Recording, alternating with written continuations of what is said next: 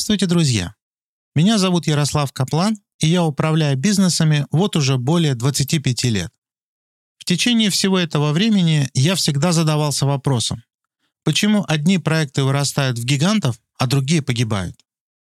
Сейчас моя консалтинговая компания Kaplan Research Company занимается бизнес-исследованиями и помогает бизнесам расти и развиваться.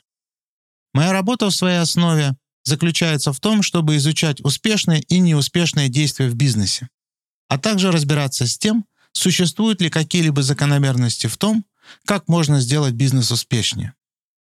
По результатам своих семилетних исследований я написал книгу «Бизнес инкогнито. Как расширить границы предпринимательского мышления». Этот подкаст – выжимка моего опыта. Подписывайтесь на подкаст, пишите отзывы, ссылка на меня и мою книгу в описании. Буду рад, если этот подкаст окажется вам полезным. Сегодня мы поговорим с вами о таком явлении, как роль продукта и роль потребителя. Давайте взглянем на часы Rolex. Что покупатель получает взамен нескольких десятков тысяч долларов? Неужели их механизм отображает время намного лучше, чем Timex, чтобы мы могли со спокойной совестью разумно оправдать такую разницу в стоимости? Вряд ли. А может быть, они обладают каким-то особым стилем? Тоже сомнительный аргумент. Вероятнее всего, покупатели приобретают ощущение избранности, которое транслирует бренд Rolex. Таким образом, их точкой отсчета ценности в категории является ощущение успеха и удовольствия от жизни. Способность часов точно определять время, вероятно, занимает последнее место в списке тех преимуществ, которые люди желают получить при покупке этих часов. Большинство людей думают о Rolex не как о часовом механизме, а как о предмете роскоши, статуса и вознаграждения за свой успех. Этот пример демонстрирует, что один и тот же продукт можно разместить в совершенно различных категориях и координатных сетках мышления, от просто часы до ощущения от владения. То место в пространстве внимания клиентов, куда вы поместите часы Rolex, и есть то, что мы называем категорией. Их может быть бесконечное количество. Входной билет высшее общество, репутация, демонстрация успеха, удовольствие от владения – зависть друзей, внимание девушек, поклонение партнеров и другие, включая самые дикие и невообразимые. По своей природе все это является выбором категорий, внутри которой затем будет происходить взаимодействие между предпринимателем и потребителями. Критерии оценки со временем могут трансформироваться. Например, фактор поклонения партнеров может перерасти в фактор демонстрации успеха. Для современной молодежи элементом трансляции успешности могут быть даже не сами часы Rolex, а их виртуальная копия в метавселенной. На этом примере можно проследить еще одну очень интересную вещь, связанную с категорией. Цель существования продукта с точки зрения потребителя.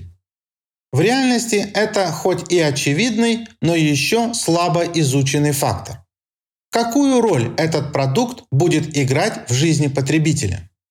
Какова цель его существования с точки зрения клиента?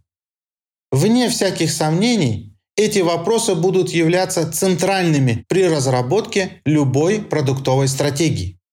На данный момент предприниматели очень часто упускают этот момент из виду и фокусируются по большей части на функциональных характеристиках самого товара, а не на факторах, будущего восприятия роли этого продукта потребителями.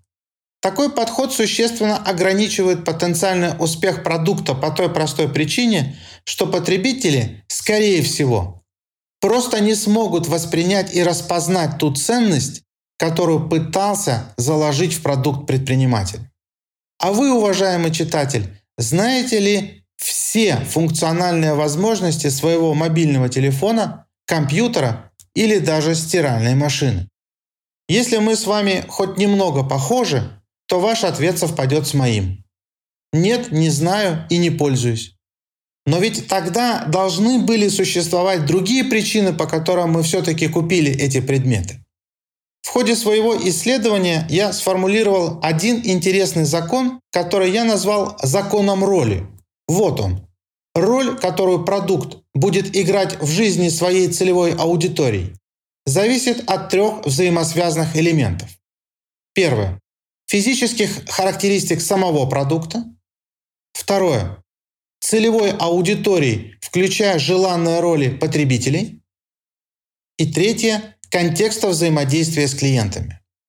Из этого закона вытекает три очень любопытных следствия. Следствие номер один. Изменение одного из этих элементов приведет к изменению всех остальных и, соответственно, сформулирует для продукта новую роль в игре и жизни потребителей. Следствие номер два. Различные продукты играют в жизни различных потребителей различные роли. Следствие номер три. Различные продукты будут друг от друга различаться. Во-первых, физическими характеристиками. Второе – целевой аудиторией. Третье – контекстом взаимодействия с потребителями.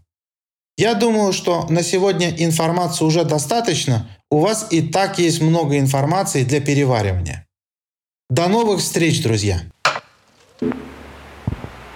Спасибо всем за прослушивание подкаста. Подписывайтесь на него там, где вы его слушаете. Пишите отзывы и комментарии. Я буду рад получить от вас обратную связь. Мои контакты и ссылка на книгу в описании.